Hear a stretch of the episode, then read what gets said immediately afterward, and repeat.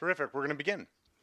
Uh, good afternoon and welcome to the Atlantic Council. I'm Steve Grundman, the MA and George Lund Fellow here at the Council's Brent Scowcroft Center on International Security. Uh, the purpose of this afternoon's event is to hear James Geurts, who is the Acquisition Executive of the United States Special Operations Command and who's going to make an address entitled Acquisition for Special Operations Forces. Uh, thanks very much, Hondo, uh, for taking the time to participate in this series and have a conversation with us. I also want to acknowledge the support right off the bat of the Council's partner in this Defense Industrial Policy Series, the National Defense Industrial Association, which is represented here today by its Vice Chairman, uh, Ellen Lord, uh, from Textron Systems, and uh, whom I will prevail upon in, in a moment to introduce Mr. Geurts. Before we move to the substance of the event, uh, however, I want to make a couple of administrative notes. The agenda of these proceedings is pretty straightforward. Uh, our guest is going to speak for about a half hour, uh, following which he and I will take those chairs uh, for a short conversation, after which I will moderate questions from those of you here in the audience. I could also moderate questions uh, that we take over Twitter. Uh, so this event is using the hashtag AC Scowcroft, is that correct? AC Defense. All right, so we are tweeting this event at AC Defense, and if you have a, even those of you I suppose in the room, um, if you have a question, but those of you who are watching on the uh, on the video uh, tape, or rather on the live stream, uh, could give us questions over AC Defense, uh, and I can get those questions, and if they're good questions, the staff will bring them up to me, and I will pose them to Hondo Geurts. Um, please note that the entire event is public and on the record. And as I've alluded, we are live streaming it over the website, over the Atlantic Council's website. Uh, therefore, if I call upon you during the question and answer period, uh, please wait for one of our staff to bring you a microphone uh, and then carefully identify yourself and your affiliation before asking your question. Uh, please also note that I will be fairly uh, abrupt uh, to conclude this event at 545. Therefore, I will appreciate you pacing your questions as we approach that deadline and in consideration of the number of other hands in the queue. Thanks. Uh, Mr. Geurts's address today will be uh, what I believe, if I'm counting correctly, would be the 10th event in this Atlantic Council Defense Industrial Policy Series. Uh, the series is an initiative to make a preeminent platform available to public officials who can address government's stewardship of, of defense industrial resources. The series is an initiative of the Council's Scowcroft Center on International Security and a further expression of what its namesake, General Brent Scowcroft, had in mind for the center, which is uh, to be a place that creatively cultivates a transatlantic constituency for strategic thinking about and practical solutions for the problems of international security throughout the globe.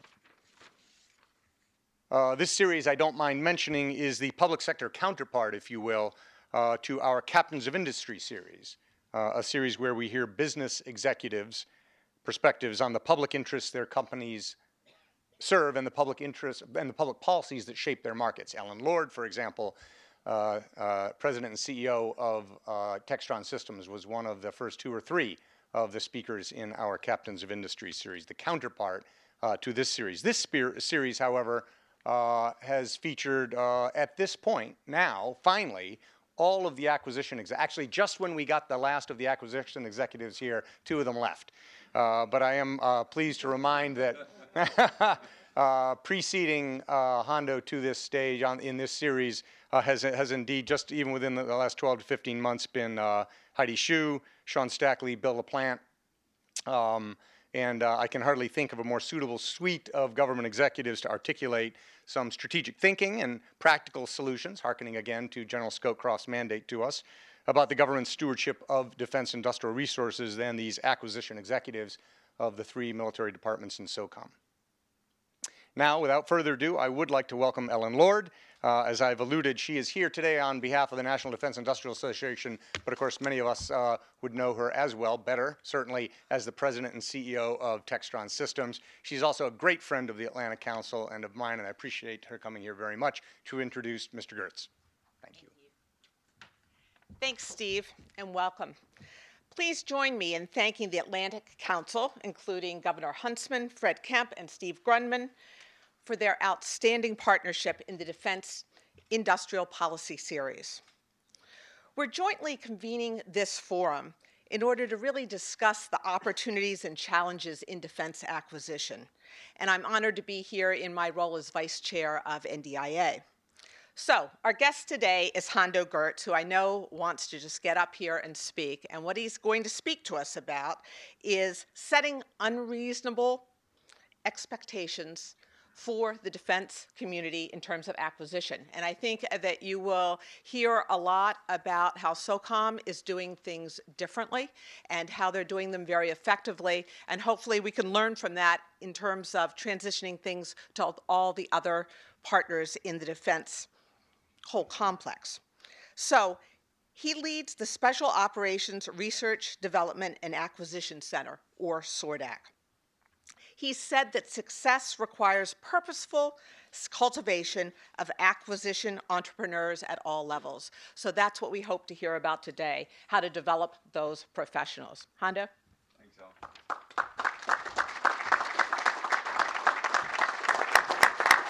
Steve, uh, you guys hear me all right? Uh, thanks for having me here. Uh, to all my uh, friends, uh, associates, uh, partners from around the world, uh, thanks for coming here. For those I haven't met, I hope you find this informative. it's a very important area, I think, here in the government, and an area, if you've met me before, I think you'd find I'm pretty passionately involved in talking about. And so, a couple things, you know, I want to kind of go through today as we talk about SOCOM and acquisition. One, uh, give you a sense where SOCOM is, where we're headed. Uh, and I think one of the things you may pick up from this dialogue is how close acquisition in SOCOM is tied to operations in SOCOM. Talk a little bit about where we're going in SOF acquisition technology and logistics. And then talk about kind of where we're going for the future, my blueprint for the future, how I'm trying to uh, help rise the tide of acquisition across all the departments. Uh, and arguably, you know, with the great guests, uh, Sean here, or or uh, Heidi, or Bill LaPlante, they've got really, really hard jobs. I mean, if you look at what they're struggling with every day, the size of their enterprise, the level of political involvement, the sheer dollars, my job's really not that hard. Uh, it's important, but it's not that hard. And so a lot of what I'm trying to do for the department, quite frankly, is help the department push forward. Uh, because in SOCOM, I think we've got some unique opportunities to help, again, rise the tide for everybody. Uh, part of what I want to do is dispel some rumors, all right? And so uh, I'll walk through a couple of those. I may ask a couple of questions here to the audience. Uh, a lot of folks tend to know of SOCOM or know of special ops, but fewer really know special ops. Uh, and sometimes uh, that causes some confusion in and it makes it easy to dismiss what we're doing as not scalable, not transformable, not applicable. Uh, and I'll argue some of those I, I don't think really apply. All right? And then again, I really want to focus on where are we're going on the future. You know, we got some pretty complex challenges uh, to, to address. How do we how do we get after those? Now, everybody's coming from wherever they're coming from. If you're a service guy, you're an industry guy, or a small business guy, the one thing I would ask you as we go through this uh, and it's one of the tricks I play on my staff. As we talk about this or you think about things internally, you're going to want to say, no, we can't do this because. No, I can't because it's Congress. No, I can't because of this. No, because of this. I ask you, every time your mind goes to no because, try and shift it to yes if. All right? And start thinking about what it would take to allow you to operate at the kind of velocity I think we all want to operate with. What would it take to develop a workforce that's comfortable? What would it take for you to be able to decentralize to the degree I can decentralize and be comfortable with that? And I think if we can all start getting into the, yeah, we can do that if, then it becomes a much more productive dialogue. Otherwise, we all just start screaming at the wind, rage against the machine, and then we're kind of where we've always been. And so I ask you as we go through that challenge, that challenge me uh, as we go through this dialogue. I have the pleasure of leading about 600 folks. On those 600 folks, do the entire uh, science and technology, the entire acquisition, contracting, and logistics uh, for the SOF force. Okay, so pretty lean uh, operation. We'll talk a little bit about why we think that uh, is a model in some cases and a model uh, perhaps in other, not in other cases. Okay, so three, three biggies.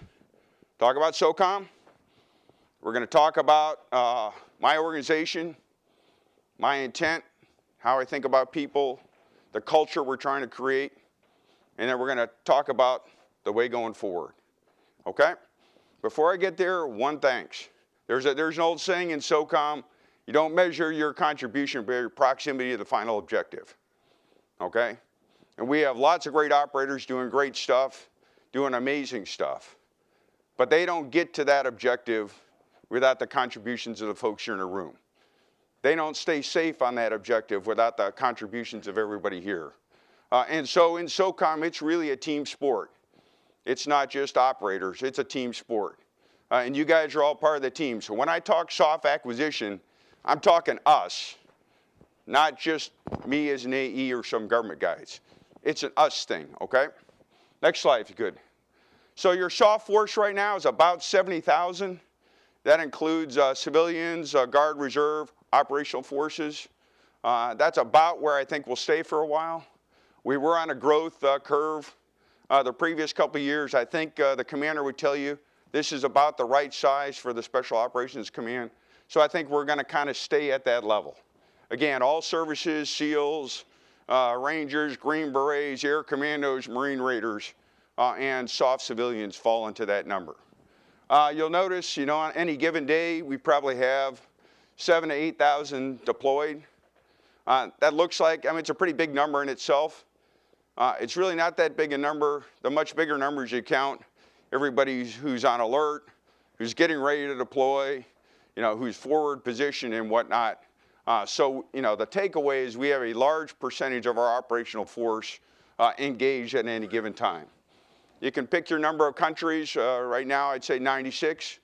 Uh, you know, SOF used to be a force that was globally deployable. Now I would tell you we are a globally deployed force, and that creates some challenges for us. Okay, but right now engaged in every uh, AOR, uh, in relatively large numbers 24 7. So the implication, right, for the acquisition community, us, right, is you've got forces in small numbers, widely dispersed, doing a, a huge number of missions. And what's even getting more challenging is their mission complexity is increasing. The number of missions they're doing is increasing. The number of partners they're engaged with is increasing. The number of environments they're working in is increasing.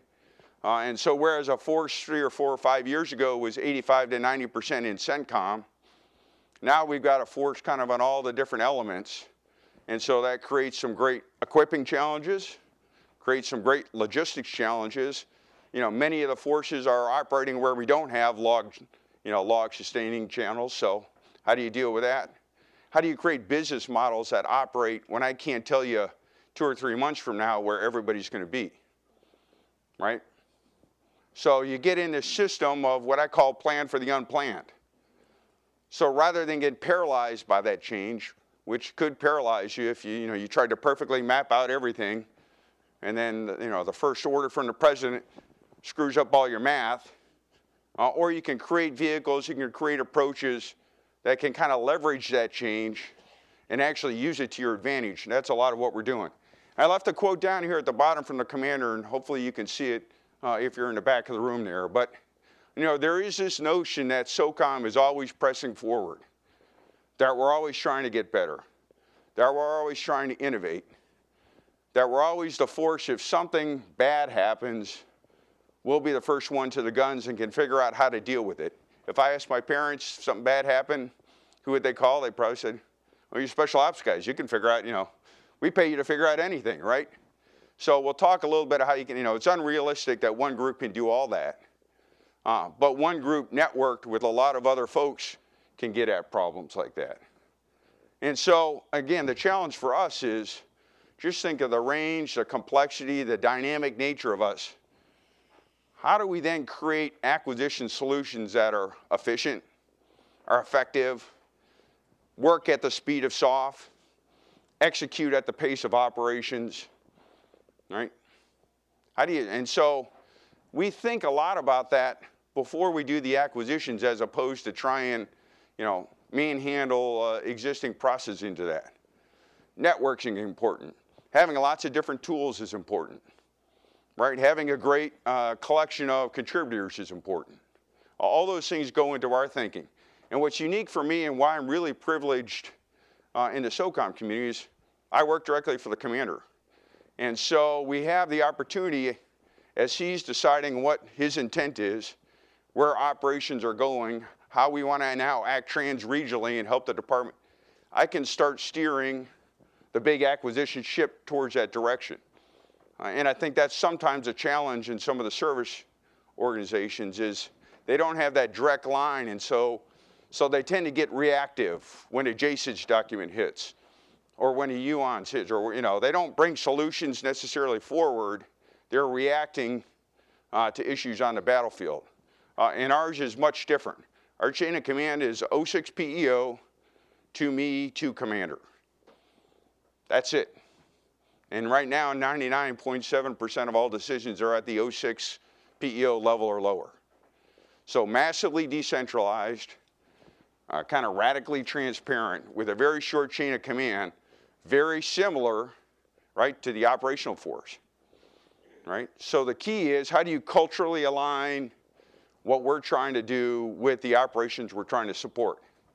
Now, as you'd expect, this is a pretty wide avenue of equipment. Everything from submarines to satellites, everything in between. So we're gonna run a quick video here. I mean, I could give you a thousand program briefs. My, my intent on this video is just to give you a sense for the breadth of things that we're working on. And then from that, you can then see how we're gonna go attack it. So if you can roll the video.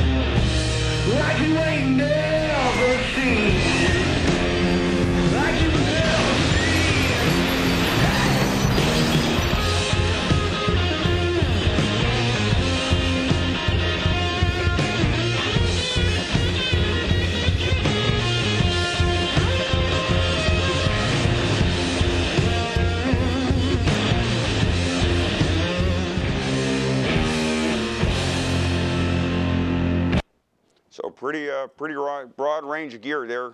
Uh, if your gear wasn't on there and you're in the audi- audience, I apologize. Uh, you know, I could put a 20-minute video out there.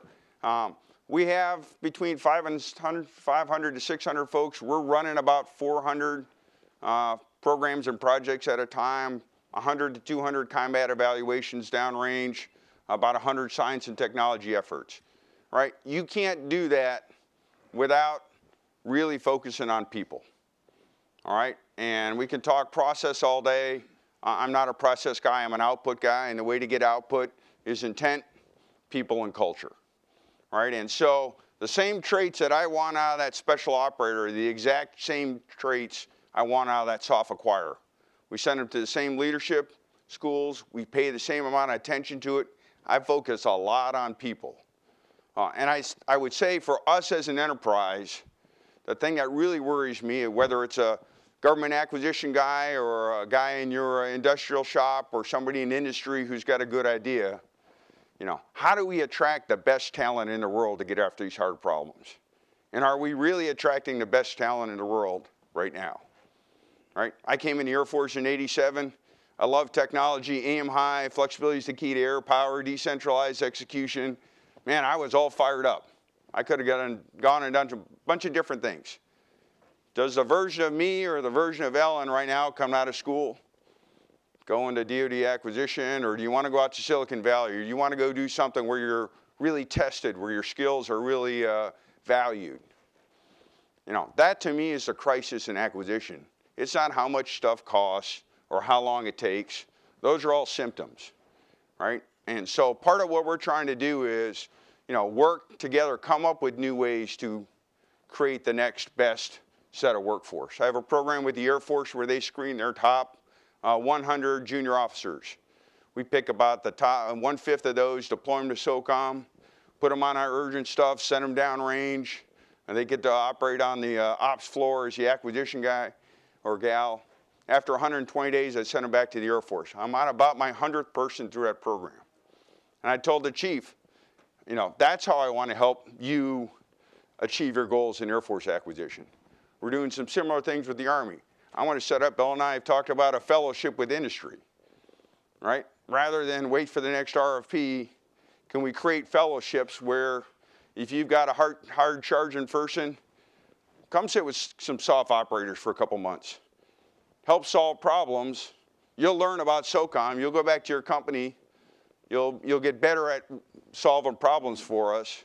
Uh, and we can invent some stuff at the start. And again, that will attract, I think, what we really need. So I can't, you know, overemphasize the need to really focus on our folks, right? And we've kind of got into this.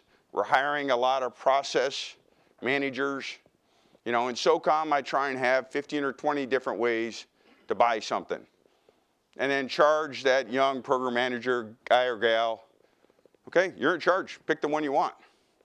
All right? We don't kind of think that way uh, anymore. And I think that's what's causing us to lose some of you know our our our real strength.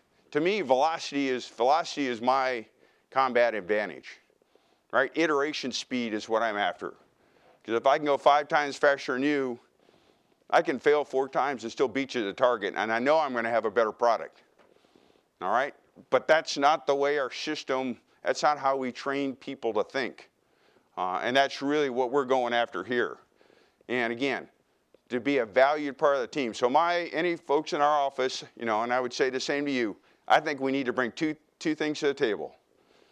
Respected expertise and be a trusted provider. All right? We as a community have to mobilize expertise to help that operator in a way that engenders trust. Okay? That doesn't mean nobody gets a profit. That doesn't mean you got to work 10,000 hours. But if we aren't a trusted partner and we aren't bringing expertise, we're not relevant to that team. All right, next chart.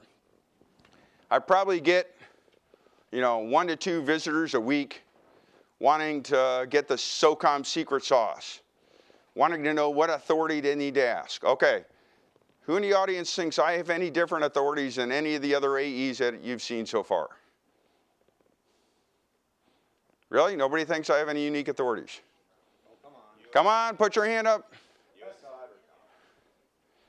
All right, I have absolutely no unique authorities. All right, everybody thinks I can go fast because I got a bunch of prime suppliers that I've used for years that have big sole source contracts and I don't compete anything. Agree with that? You can't break into SOCOM unless you're a SOCOM supplier. You know, we don't compete much. All right, I think DoD last year average competition rate was 58%. We competed at 75.6% last year. Three out of every four dollars we put on contract was competed. All right? Everybody thinks uh, we got some big primes. We don't like small business. Uh, we're not a friend of small business. We agree with that? Last year, about 33% uh, of our contract work went direct to small business. All right? So competition drives innovation. Having a good mix of bigs and smalls drives innovation. Having kind of that robust group drives innovation. Uh, everybody thinks because uh, we're kind of small, I can micromanage every program and you, your AE can focus on being a program manager. Anybody knows me knows that's not me. Right? 99% of our programs, all decisions are at the 06 or lower. All right, exactly the opposite. We massively decentralize, and that's what gives us speed. Uh, and I've told several of you before, if you want to come sell a product, don't sell me, sell the PEO. You want, you want to come talk about an idea of how to create a new business process, a new way to attach, uh, attack things, then come to me. That's what I'm interested in. And so I've kind of, you know, I've, I've, tried a hard time figuring out what the secret sauce is. Uh, and this is some of the things, you know, some of the things we go after. I set unreasonable expectations. I push things. I would rather fail going after something new uh, and, and perhaps a game changer, right, than not taking a shot. You know, one, a classic example was, uh, you know, we were looking at putting uh, small diameter bombs on a C-130. Traditionalists had looked at it and created a couple hundred million dollar test program and wind tunnels and all this other stuff. We kind of said, well, let's put them on the wing and drop one, and if it works, we like it, and if we don't, we don't want it. And you know, the, the, the standard test community, well, why would we do it? Why would we test it if we didn't know it worked? And I said, well, we, we're going to have to drop the $25,000 bomb anyway. If it works, that'll give us gain. If it doesn't, we want to go down that path. So we actually think about, you know, you kind of have the risk matrix that everybody learns at DAU. We kind of flip that the other way. What's the opportunity matrix? And sometimes a 10% shot is worth taking. Unfortunately, who wants to put on their uh, OPR or performance report or corporate report? You know, 10% of the things you did were really great right? We don't, that's not the way we think as an enterprise. Anybody think our enemies think like that? Do you think they're worried about failure when they're trying new things? Right? That's what keeps me up at night. An elastic business de- definition. Uh, we were challenged last fall on how to acquire stuff for our partner countries. My organization was not set up to buy foreign weapons for foreign partners. They don't have a DAU class saying, here's how you buy something from, you know, a foreign weapon to put on to give to a foreign partner. But there was a need, and so we figured it out, and we went out in a couple of weeks, started putting those contracts out there. Uh, so again, do what the nation needs us to do, not what's in a mission doc for us. Again, I think cause, not a business, kind of speaks for itself. We're doing a lot of things on how to embrace uh, innovation, listen to new voices uh, we put together a thing called SOFWERX, a very public, open, if you have an idea, walk in. So I kind of have the old Thunderdome, if anybody remembers Mad Max mentality, right? You know, two walk in, one walks out. Uh, and part of my challenge to our own group was, if you had a great idea to get to SOCOM, how would you get it there? And it could be because you know General Daly or because you know this guy or you know that guy, and then they could get into this guy or that guy. But a 17 year old with a great idea is not going to know to call general this person or hire this BD person. So, how do we make it easy to bring folks in? And then, quite frankly, the real magic is when five of us get together and didn't know in talking to each other we could come up with a whole way, a new way of doing something. So, we've created this thing kind of called SOFWERX, which the whole idea is to make it easy to bring folks in. And I measure them on a kind of return on collisions and we can talk some more about that. Uh, but how, you know, I want that marketplace for innovation. I think SOCOM is a great marketplace for innovation. I don't need to own all suppliers. I don't need to own all the consumers. But if you've got an idea or a game-changing concept, I want you to think of us and make it easy for you to bring those in. Same with the low-risk uh, experimentation. You know, we got a couple experimentation things. I buy ranges for a week. If you want to come test something, bring it in. And then again, we are all part of a network. So I get a lot of questions, you know, why are you better than the services or are you better than the... We have different problems. Again, the services have, they have some very uh, large problems. What really works well is when we're synchronized. You know, I'm pretty adaptive. I can open doors quickly. I can test things quickly. I can get operators onto a problem quickly. I'm not good at a 10-year EMD program. Now, I'm not, you know, we're dogs watching squirrels, right? And so, you know, I can't build an AC-130 unless the service builds a C-130. I can't build an MH-47 unless the service builds a CH-47. So what we focus on is be good at what we're good at, but create a really good network so that if we discover something, we can hand it off and transition it so the service doesn't have to repeat what we've already done. And again, I think that same thing in your IR&D circles, uh, same thing in academia. It's all about the network and then how do you leverage it uh, for positive change. So, main message is SOCOM, about 70,000. That's probably where we'll stay, globally deployed. Environment's getting tougher. SOF AT&L, pretty lean, wide, diverse set of uh, equipment, focusing on people. And then our blueprint, which you're all part of, uh, and I you know, need your help. How do we help drive the department to the change I think we all sense we need, but we're struggling on how to get there? And again, every time in your own mind you say, no, I can't do that because my CEO wouldn't let me. Or no, I can't do that because Congress would never let that happen. Or no, I can't do this because whatever that is, switch it to yes, this. Yes, if I could do it, if I can go after that, and then figure out how to go after that. And then I think we can all push change forward in whatever fashion is from whatever perspective we're coming. Steve, Great. with that, over to you. Okay, we will sit down and talk. All right. Thank you.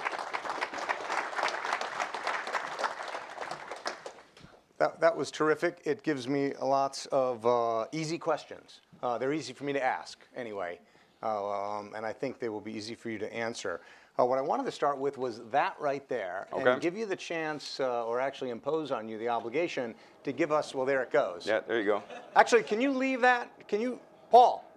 Can you leave that last slide right where it was, or are we? Is it is it too far gone?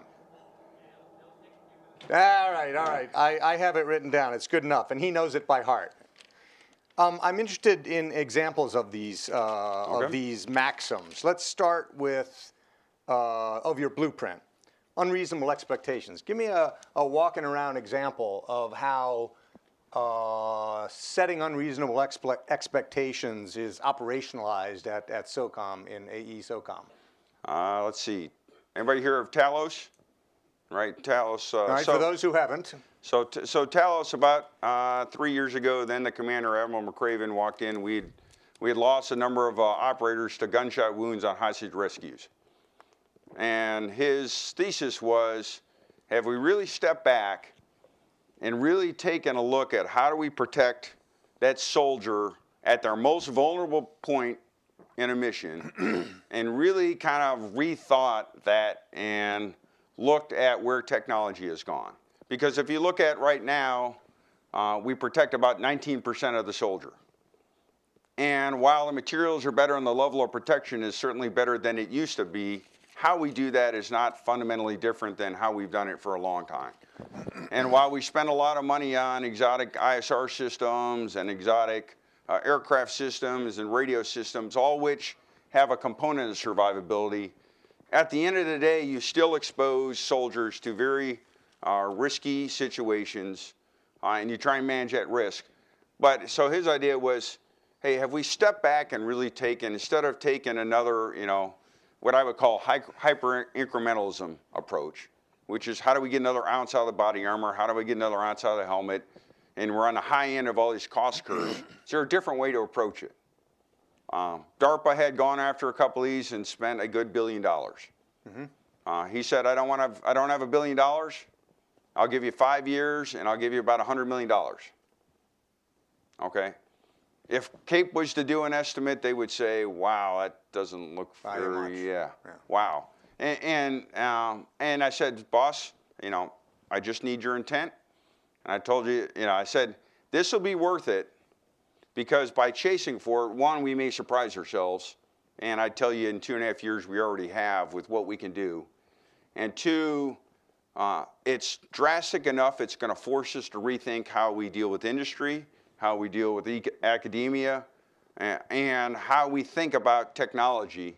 You know, whereas in the past we thought of it and, okay, let me talk to the radio guy, let me talk to the body armor guy, let me talk to the night vision guy. Well, if I can make my vest the radio antenna, I've saved a couple pounds and not had to go on all these curves. And so it's, it's really kind of made us rethink things. And then the other piece is um, we brought in, you know, some of our most accomplished operators and made them available to everyone. So it gets back to my SOFWERX. So the byproduct is if you have a product now, you can come to SOFWERX, you got a new camera, bring it in. Let's put it on a tree, talk to a couple operators.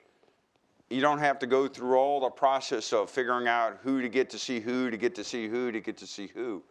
Uh, and this return on collisions of one, you know, is really the spin-offs have already paid for that $100 million. But it starts from you and the commander saying accepting one in five casualties on those missions is un, is itself unreasonable. Correct. Uh, so let's make an unreasonable expectation on the system to solve the problem. Right. Okay. And what, if we get there or not will not be as important as trying to get there. But the traditional system, and again, as a taxpayer, you don't want to just throw money away willy-nilly, right? And so we're stewards of the taxpayer dollar. So the trick is, what are those things that, that you can set an unreasonable expectation, but yet get results from? Right. Uh, you know, we talk about innovation, and, and I tell everybody if you can't kill something as fast as you start it, you can't have an innovative system. And- I'm getting the innovation. Don't get Yeah. ahead of yourself. Um, but I also am going to take a quick sidebar here to say we're all going to be here for about 40 minutes. So those of you who are standing in the back ought to, you know, not be shy about claiming these 10 or 12 or 15 seats that are up here. I'd strongly encourage you to do so. And secondly, it's kind of hot in here. Can you do something about that, Owen, please? Thank you. Um, let's let's the oh, uh, innovation or the particular uh, formulation of it that uh, you had in your blueprint enable innovation. So maybe just just take that you know pick up that segue right there. Another maybe another example of how SOCOM enables innovation. So, so again, I, I go back to a marketplace. I go to Bazaar, right? You, you know, so in my mind, I think about how do I create marketplace? I don't need to own everybody who wants to bring something to the market. In fact, I may not even know them. But if I have an attractive market, they will come to me, mm-hmm. right? Likewise, if you have a hard problem or something you're really looking for, I don't need to own your problem, but if I create a marketplace, you'll come into that marketplace, and by me knowing you have that problem, we may figure out we're both chasing the same problem, so maybe we can split things up. And so, to me, SOCOM is probably best positioned right now in the DoD as that marketplace, uh, because we are, you know, in almost any operating environment. We're in from you know submarines all the way to space, uh, and we have a um, you know, pretty close proximity to the operator to get to get really at what you're getting at. So one is how do I create a business system that does that? Whereas traditionally we have a very serial establish a need, write a requirement, write an RFP, select contractor, create material solution, right? A market doesn't work that way. Uh, the, the, the second piece I think in this is, uh, is the current system doesn't work well to co-invent something, right? What do you mean by co-invent? So co-invent, so we're working on a Talos suit, right? How do I create, you know, protection for the, so, so one of the hard problems in that is how do I keep an operator cool? Right? How do I keep, you know, if he's wearing, you know, a bunch of gear or she's wearing a bunch of gear, how do I regulate temperature? So we've in, you know, in one of our marketplaces in about 17 days worked with some of the best uh, garment guys you know in the world. Uh, 3D printed uh, cooling loops, put those in suits, put a bunch of uh, health monitoring stuff, uh, got that all wired to team radios, and had folks write software that could measure all that and get it out to the whole team.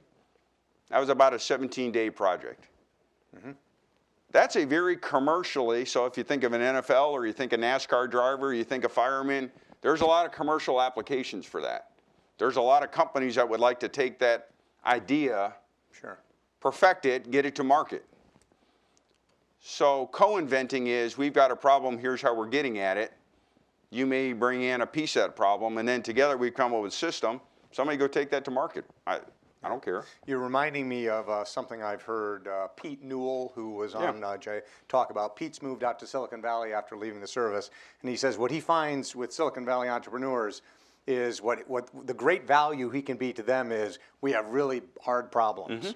entrepreneurs want really hard problems. They are attracted by really hard problems. The other, the other thing we're spending a lot of time on right now is how do I enable operator driven innovation? So we all think we're smart enough to tell the operator what they need or what they want. Uh, or that if we get a bunch of operator inputs and send it to a higher headquarters and write a requirements document five years from now when we deliver something that represents what the operator, the speed of our need, that is not at the speed of SOF. Uh, so for instance, we have put uh, engineering and manufacturing teams all the way at Firebase levels. They've had 3D printers, I've had 3D printers downrange for six years now. They just finished about their 30,000th project. Design, develop, manufacture downrange at the point of need. Mm-hmm. So to me, that is again, how do you create the marketplace of innovation? How do I empower an operator with an idea, a way to get to a quick prototype that we can then evaluate? And if I go back to my, you got to kill it as fast as you birth it, and then decide, do I want to continue with this or not? So I kind of have a acquire then require mindset. So let's let's um, stop on that for a second because certainly one of the most vexing features of the traditional acquisition system, as perhaps most of us would know it in the military departments, is iterating between uh, requirements, you know, the thing you're going to build to solve the problem, and the money you have to build it. Sure. And and iterating that over typically months and sometimes years. You have indicated there are several examples here, if not the the, the, the typical pattern at SOCOM, whereas that that loop, that cycle is is continuous and day to day. Am I, am I hearing that right? And is that just a, is that just the force of leadership that makes that happen? Or is there some kind of magic um, that, that allows that fast iteration of requirements, systems, budgets? So again, not everything is uh, monolithic. Okay. right? And so when I think acquisition, I think part of our challenge as an acquisition community, we think very monolithic. Let's develop the one perfect process, and a process that's got to enable us to buy an Ohio class, you know, replacement, or a piece of soldier's kit, right? And I think right now, at best, we have two systems: the monolithic, good for everything, and then the UONs, you know, kind of rapid reaction stuff. Mm-hmm. I view it completely different, right? We have a broad spectrum of needs. We, ought- we ought to develop a broad spectrum of tools to go after it. And the FAR is quite flexible. The rule set is quite flexible. But over time, what tends to happen with the bureaucracy is you try and rig for worst case and then say, well, that should be sufficient for everything underneath it. And so, you know, scale is a reasonable question. Is what we're doing scalable to a service? Uh, in not all cases would I say it's, it's scalable. But I would also ask the services, I think you're going to look a lot more like me than I am you because what are you doing? You're modding in service platforms with new capability. Right. So if your approach to that is the same way you develop the capability from the start, then I think we got a mismatch. Um, And so I think the real trick is, I go back to people, how do you develop, train, empower, challenge a workforce that is comfortable operating across a, a wide spectrum? And I go back to industry, same problem. I mean, I started writing proposals for small business, right? You know, you guys mirror what we ask for. Over time, you look a lot like us.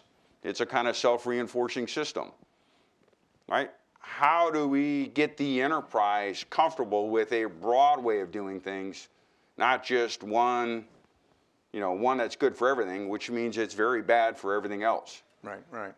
Okay. That, that, that's where I think there's opportunity. And again, innovation to me is a leadership challenge. So It's, it's all about making choices. sometimes you can do that iteration fast, sometimes you don't need to. Yeah. Um, I, I, I kind of say be as fast as you need to be. Okay. Um, but but I think we undersell also. You know, I get fr- change is an interesting thing. Um, we tend to we tend to say if I create an acquisition solution where the threat's constant, the money's constant, the requirements are constant, and technologies are constant, I can deliver a great acquisition solution. None of those are ever constant. Right. So then we try and falsely hold them constant. Uh, we're doing a lot of thinking of how do I create models that assumes all those are going to change and takes advantage of the fact all those are going to change rather than become hostage to all those changing. So, so some of that could be putting buy points. You know, if an industry knows in our tags program once every six months We buy our tags and fill up Pelican cases. Industry knows our buy points. That's their time to market point. They know the standard by which that tag has to operate in our system. Our users every six months get to choose what tags they need for the next sets of missions.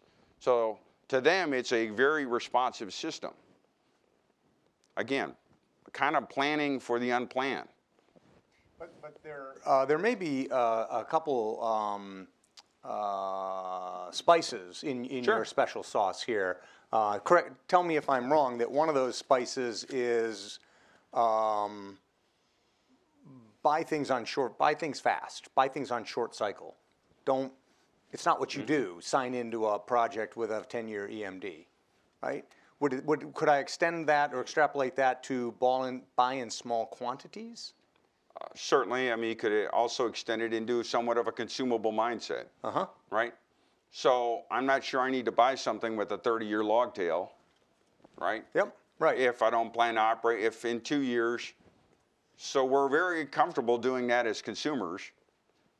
But for some reason, we seem less comfortable doing that as a, a military uh, acquisition organization. And I'll- I, I want to I want to pull this thread even farther. Um, are you willing to buy different things that serve the same mission? Certainly. I'll bet you do that all the time. You can, depends on, again, it's, it's not all a the time, monolithic system. Right. right?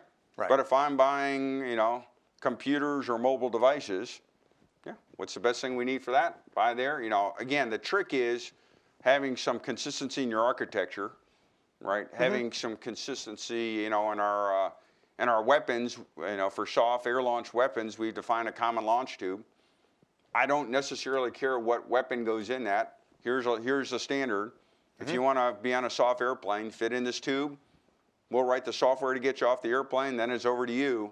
But everybody knows what that is, so companies aren't wasting their time going after aircraft integration. I want weapons companies spending their time on building me a great weapon. Not all the aircraft, you know, we don't have to repay inter, inter, uh, the aircraft Because a year from now, or even six months from now, you might put a different weapon in that too. We already, yes. Yep, certainly. Okay. Uh, and I think as you see sensor, sensor miniaturization, uh, you watch the trends of all this. Uh, we've done a lot of work with the radio companies on defining a common interface. So rather than having each radio come with the gadgets and dials and all that, we got to create all this. Uh, all the we got all the radio companies together. We define a common interface, and essentially we're looking to put you know a brick, you know, four different bricks, which could be four different radios into a central housing. Mm-hmm. And if you're the next radio company and you want to put another radio in, here's the interface. If you want to go after it, go after it. But for And- us, we and don't the, have to the interface you're talking about is a physical is a physical, yeah, physical Yeah, plate. It's not a protocol. Correct. Or it's probably that too, but Right. but it's also from the user's perspective, the thing they put their Right, finger and on. that, that's likely go back to Talos. We needed to do that for Talos. We designed it so we could also then put it in cars and boats. It's called Fire if if you're uh, if you're looking for it. Is a is an enclosure. Show that again, rather than redesigning all these interfaces and vehicles. You know, radio guys build great radios. Give me the next great radio, uh, and then not waste time on these integration issues. We're trying to do the same thing on sensors. Right now, we struggle sometimes because every new airborne sensor comes with an airplane. You know, a very unique way, and it takes a long time, and it's, you know, I'd like to get away from that and say, here's some common ways to get on an airplane. Uh, we've kind of done that in the in the electro-optics turrets. Uh, well, then we can again get those on there and then create the right cocktail for the mission. So if I go all the way back to commander's intent, commander's intent is we got a wide variety of capabilities to handle a wide variety of missions. Our acquisition challenge is how to enable that intent. So I'm going to begin taking questions in about five minutes. Uh, rest assured, I haven't forgotten. There's a large audience of people here who themselves have uh, questions to ask, and we'll, and we'll start those in about five minutes. Let me pick up the Maxim uh, uh, engage new voices. Um, how much I want to I want to connect that to the initiative, uh, which gained a lot of steam in 2015, uh, punctuated by Secretary Carter's trip to Silicon Valley, and and I think it's more complicated than this, but at least one formulation of it is oh, engage commercial industry. Is that part of uh, engaging new voices for you, or is it engaging new voices mean something different? Uh, certainly, but I'd say even more broadly than that. Okay. Um, Again, can you give me an example or two? so three months ago, we did a hackathon, and we had four pretty challenging problems. We said show up at uh, five o'clock at SOFWERX. Yeah. Um, you have two days, and uh, you need to solve it with open source software.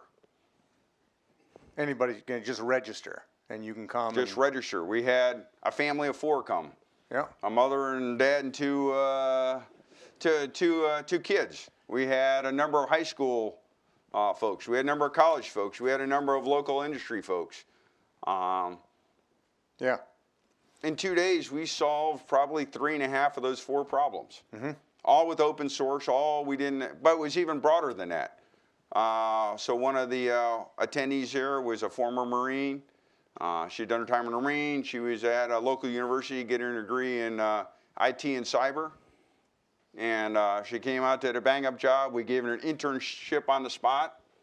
Uh, she was an intern for three months. Now she works full time at SOFWERX. Uh, so I mean, it's an ecosystem view of this, and again, that's just that's just one of many. Um, some of the things in Talos, again, if I make it easy, if I can reduce barriers uh, for entry for folks to come in, then uh, again, especially in the SOCOM world where it's not building the next JSF uh, and where it's very operator driven, um, we're seeing just getting the right four or five people together who didn't know they needed to get together at the time Yeah. um, can come up with new things. And and what we find is the up and coming generation wants to solve problems.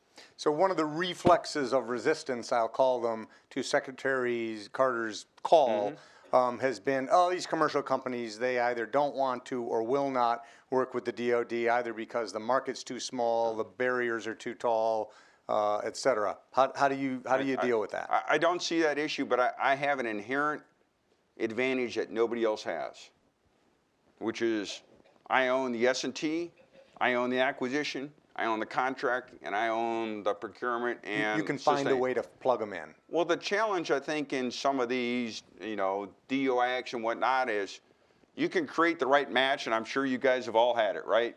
You got there, you had a great meeting, everybody was sized, you know, hey, game on. Well, who's going to get on contract? Oh, we got to go. Oh, I don't know. Somebody, does anybody know anybody in the army or whatever? Uh, and because there's no tie from that event to being able to buy it. And so we're spending a lot of time on our side. Again, why am I surprised by change? I don't want to be surprised by change. I want to own change, right? And so what we're doing right now in a lot of our acquisition programs is building all the buy points, what I'll call catcher's mitts. So we shouldn't be shocked when somebody comes up with a new piece of technology or the threat changes or the operational mission changes. And we shouldn't be slave to, okay, that's a two year POM cycle, and three years from now, we'll get a contract out after requirements document. So we're actually, you know, I don't know what sensor I need on our ISR airplane two years from now, but I know I want the best sensor two years from now. And so you ask for an appropriation that gives you that much latitude. Yeah. Build it into the program. Right. And then let everybody know where it is so that if you're doing an IR&D program or if you're in an academia and you're doing some research, you know what your time to market is, right? Okay. Or if you, you, have a match make, you know where to actually go after that. Uh, and the other thing we're kind of doing at SOFWERX now is, um, I would say, flipping the engagement with industry. And, and now we're going to be going at least once a month with, okay, we're going to go off and talk ISR sensors. So here's two or three hours uh, of what we're looking for, ideas we have.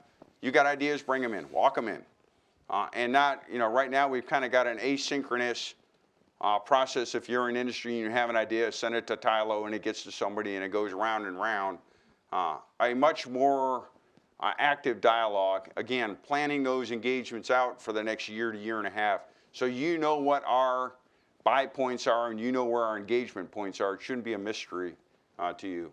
Okay, my last question, and then we will take questions from the audience. Uh, S&T, Big Think Technology. Not what are the solutions, what are the problems? What are the either physics or uh, integration or so what are the big problems that the S&T program is trying to unlock Um, for SOCOM? uh, We've got a couple, uh, you know, and I, I can, could spend another whole session on that. I'll take a couple. One's camouflage in the modern age. right? We've owned the night. I'm not sure we're going to own the night forever. What's camouflage in the modern age, right?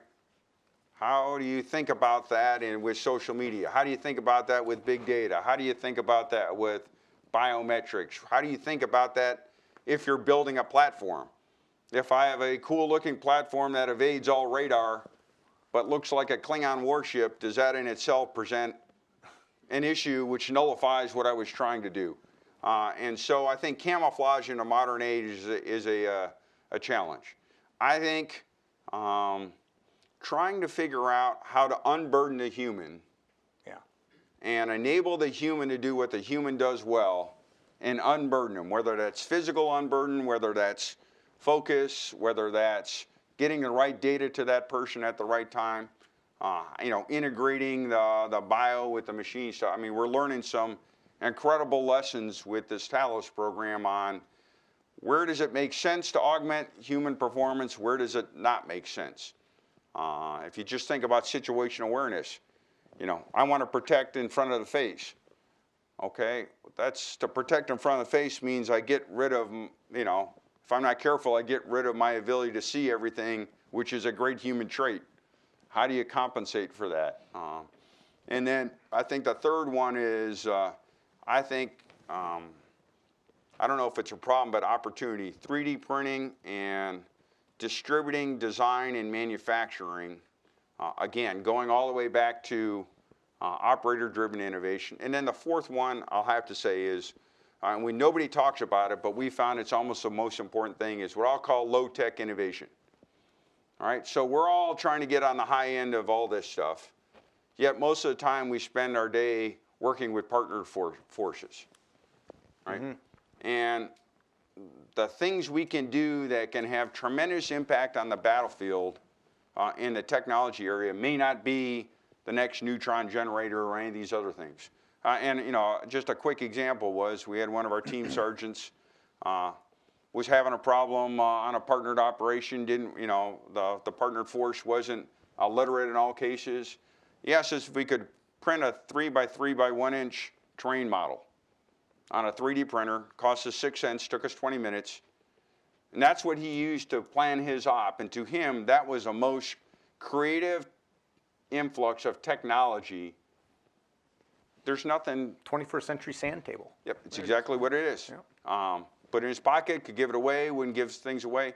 And so I think sometimes we overthink technology. And that's why a lot of what we're really trying to do, get that listen to new voices, is, you know, if you look on my whiteboard, the number one thing on my whiteboard is never underestimate or undervalue simplicity. And, and I think we as a community tend to overthink technology, put too much technology out there. You know, we've got the Excel spreadsheets everywhere where all of us know about 1% of the capability. Yeah, we're still paying to put 98% of the capability out there. So, you know, taking it back and simplifying things and reducing the burden on the human, uh, I think can have tremendous benefit, particularly as you talk about uh, partnered operations and working with coalition partners uh, and, and other forces. And then the third instance that you mentioned, I can't help, I'm surprised you didn't invoke, uh, the third offset, right? That, that is the thesis, as we would understand it from Bob Work, of the third offset, man-machine collaboration, yes? Not that you need to. Yes. uh, yeah. Again, my only challenge with the third offset is. Ah, okay. What's your challenge with the third offset? We're preoccupied with what it is. In my mind, the third offset for us should be an ability to transition whatever it is faster than anybody else in the world. Speed. Speed. Velocity, velocity. Velocity, right? Which is speed in a in the Right. right direction. Right. Uh, because my fear right now is we're all kind of starting from the same toolkit. And if you look at what's going on with a lot of our peer competitors, a lot of our enemies, their ability to transition is uh, outpacing us. And it used to not matter so much because we started with such a bigger tool set, but we're all using a very commercial tool set. And so you're starting to see catch up speeds, and you're starting to see, quite frankly, the pace of innovation uh, outpacing us. And so, to me, yes, figuring out the key technologies for third offset is very important. Equally, if not more important, is whatever those are, how do we figure out how to transition them faster than anybody else in the world? Because if we've thought of what they are, I guarantee you our enemies have thought of what they were too. And they're willing to try the, lo- the, the Occam's razor solution to the thing. Yep. Yep. All right, we will take questions from the audience. Uh, there is a hand in the back with a purple sleeve. I can see no more than that. Please Hi. introduce yourself. Sir, my name's uh, Brian Tobler from Get It Done Solutions. Um, Can you elaborate a little bit on the challenges that SOCOM has regarding their, um, you have service-like or service-provided equipment, then you have special operations peculiar equipment. Can you go over a little bit of the challenges you have of uh, tracking the life cycle management, uh, readiness, uh, asset visibility, things your program managers need? Do you have a system in SORT Act that actually does this for you? Yep, great question. Uh, a couple of you may have been at SOFIC maybe last time, time before. You know, my number one and number two challenges are logistics, uh, especially as we try and now be a global operating force, not a just a globally deployable force.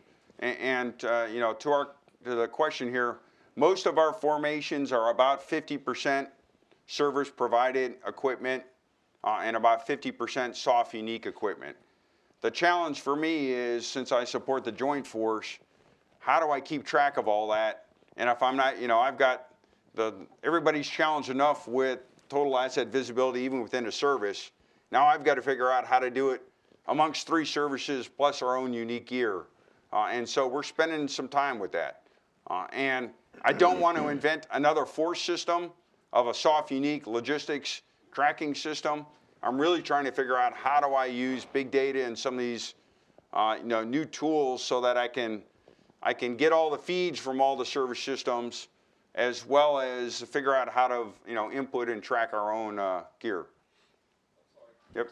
Follow up on that. So If how there were more hands, I wouldn't permit the follow-up, but as a general matter, I don't. But there aren't more hands, so go ahead, lay it on us. So how would, how would a company or uh, somebody that might provide a solution to, to something like that, that integrates those problems you're talking about? How would we go You got about a doing that? SOFWERX event for them? Uh, so, you know, part of what we're doing, so I've now, I think we're up to almost 150 cooperative R&D agreements.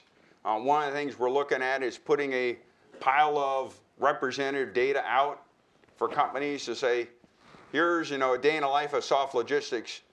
If you want to take at this data and show us what you can do uh, and bring it back to us, uh, we'd be interested. So we're kind of trying to get our arms around that.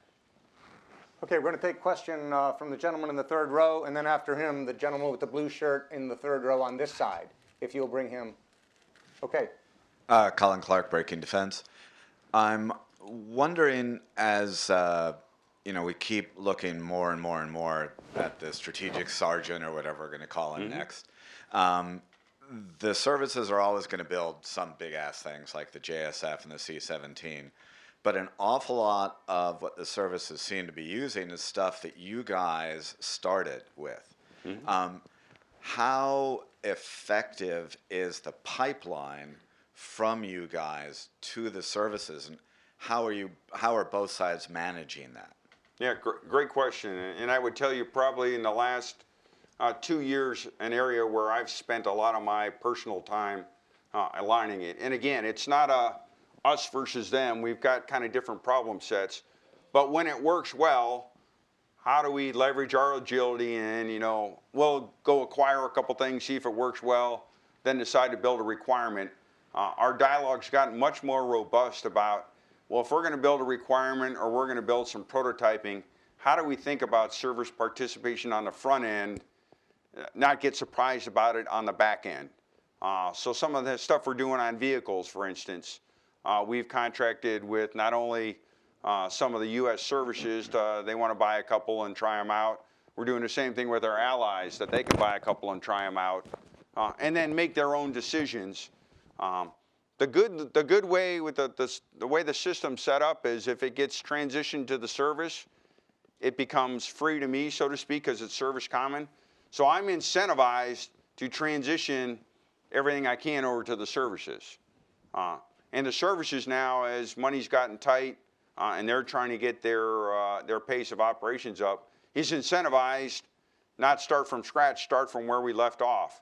Uh, and so, uh, you know, that's now a, robust dialogue, both at the senior levels as well as at the acquisition levels between the services on home on home days, Uh, they've got exchange uh, folks down in our shop, seeing what we're doing, uh, and so that's that, that's becoming much more uh, robust than than kind of happenstance, which it may have been in the past. Let me uh, take this question here. Let me see hands on this side of the room who want to ask a question. Okay, there's a gentleman here on the second row. If you'd bring the microphone too, go ahead. Thanks. Uh, Zach Biggs with Janes. I'm curious, when you describe the emphasis on accepting risk to a degree be, because of the desire to get to a solution faster, do you think that's more broadly applicable um, across uh, DoD? Because we see from a lot of acquisition executives a hesitation with a degree of risk that maybe you can take because the programs are a little smaller. Um, you mentioned, for instance, the 33% small business. Um, you also, there are some pretty significant examples of where those small businesses failed on contracts, but they're relatively small contracts. So I guess, is there a broader lesson that can be applied across DoD, or does do you have more flexibility given the scope of a lot of these uh, programs and contracts? Uh, I think there's broader applicability, but again, uh, there's not one good tool for everything, right? It's how you play all the different tools you have uh, to, to bear. And, you know, the services are not monolithic and they can choose in, in areas where either because of operational capability or because of where they're trying to get technology to go, they can choose to take risks. I think the difference uh, and, and what's unique about SOCOM is when we take risk, it's not the AE taking risk. It's not my monolithic decision to take risk. It's a dialogue amongst myself, the commanders, right? And we as an enterprise decide, hey, is getting this capability downrange or going after this capability worth the risk that it presents? Uh, I think in the services, I think it's unfair to say the AEs won't take risk. They're, they're working in that larger system. When you can have a dialogue, and again, where you get the uh, commanders involved, and, because only the commanders can decide the risk of not having something.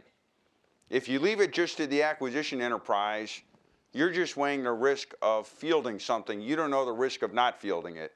So in our system, the commanders decide when something's ready to field, not the acquisition enterprise.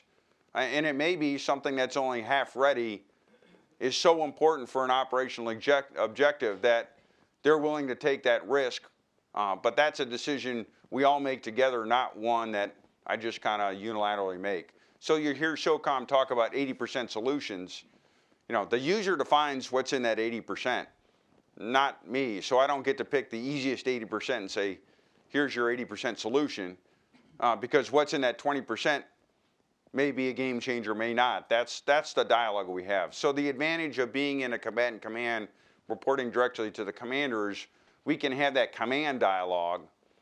It's not just uh, you know in a, in one silo or the other, if that makes sense. And, and so I think the services, as they're trying to get their arms around how to engage the service chiefs in the dialogue, I think that's a, a meaty part of the dialogue that they're that they're each undergoing right now, and they'll have to decide what they're comfortable with. Again, I go back to intent. Intent drives people. People drive culture. Culture is what delivers you a capability. Okay, we'll take this question from Harlan, and then I'm going to, uh, if you bring a microphone to the gentleman by the pillar in the back. Harlan? Um, I'm Harlan Ullman with the Atlantic Council. Thank you for a really spirited uh, discussion, which obviously makes a lot of sense.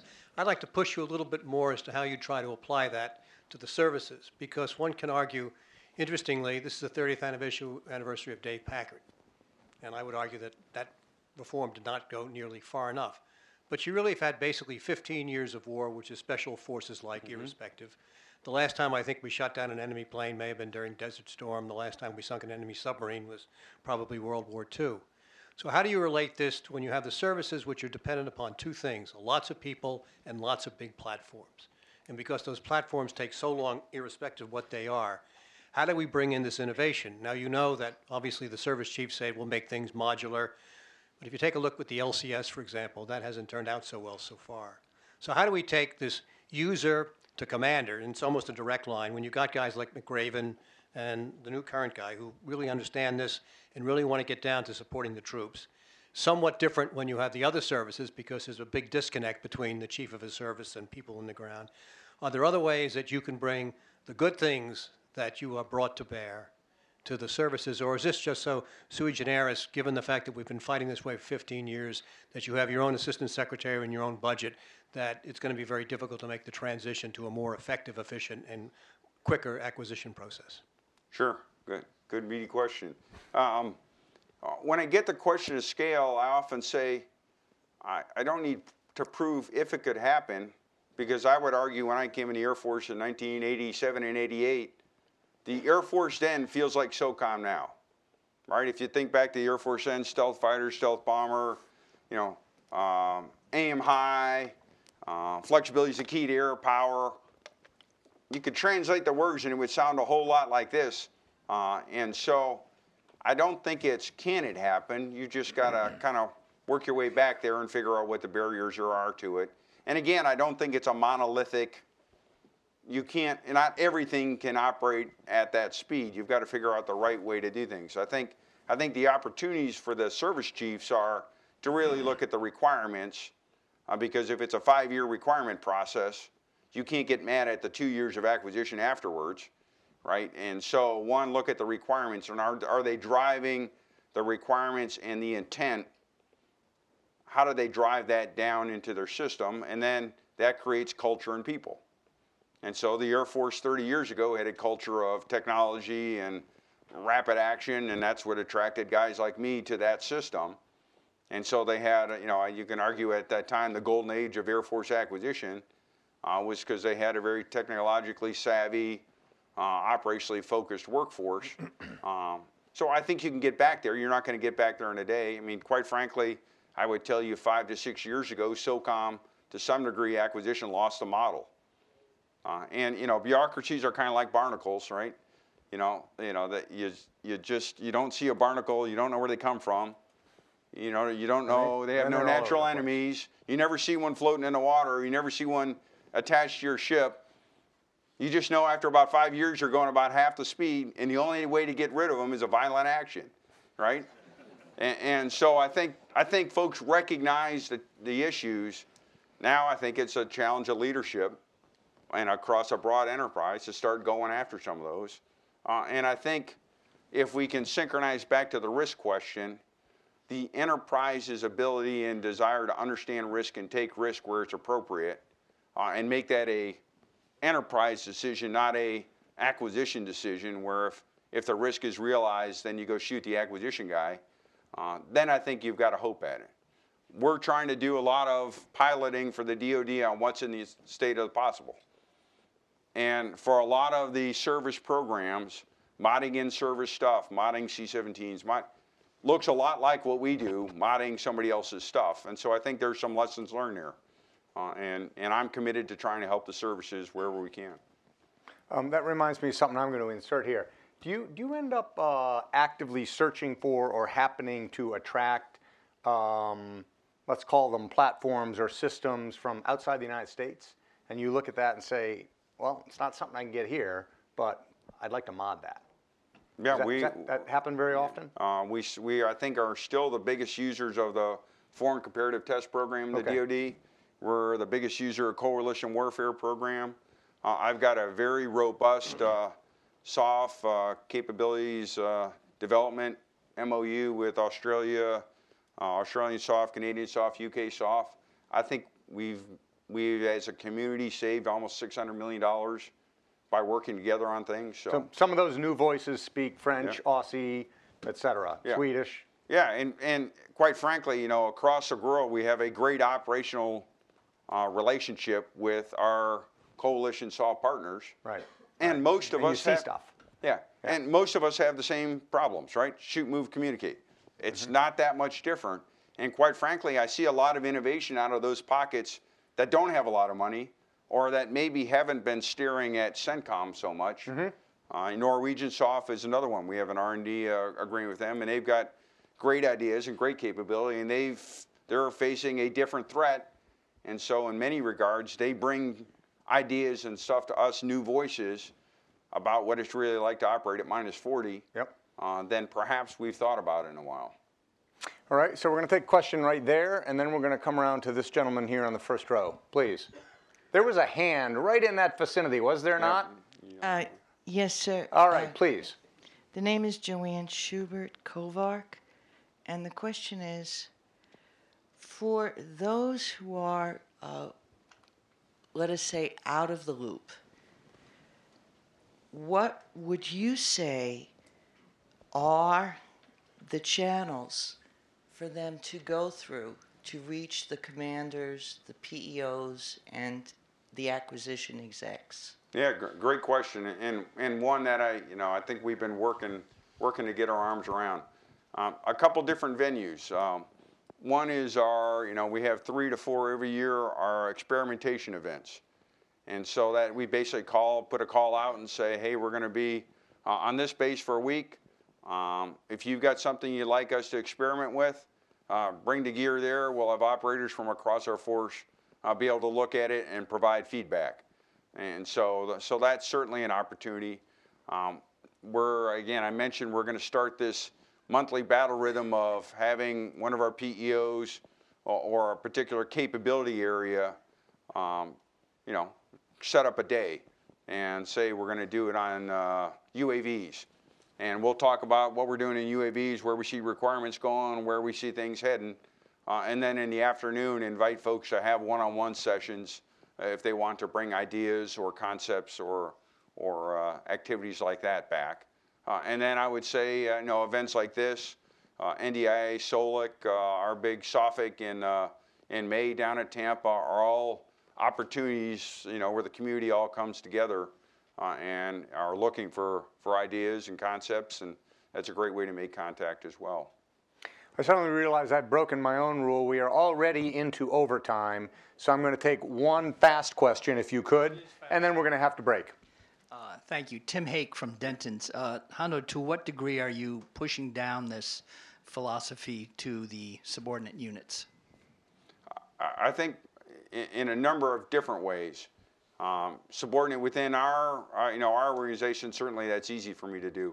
Uh, a lot of what we're also doing with the operational units uh, is bringing capability to them, bringing 3D training. So we've gone to two of the components now with, with a team to say, here's what's in the art of the possible with 3D printing.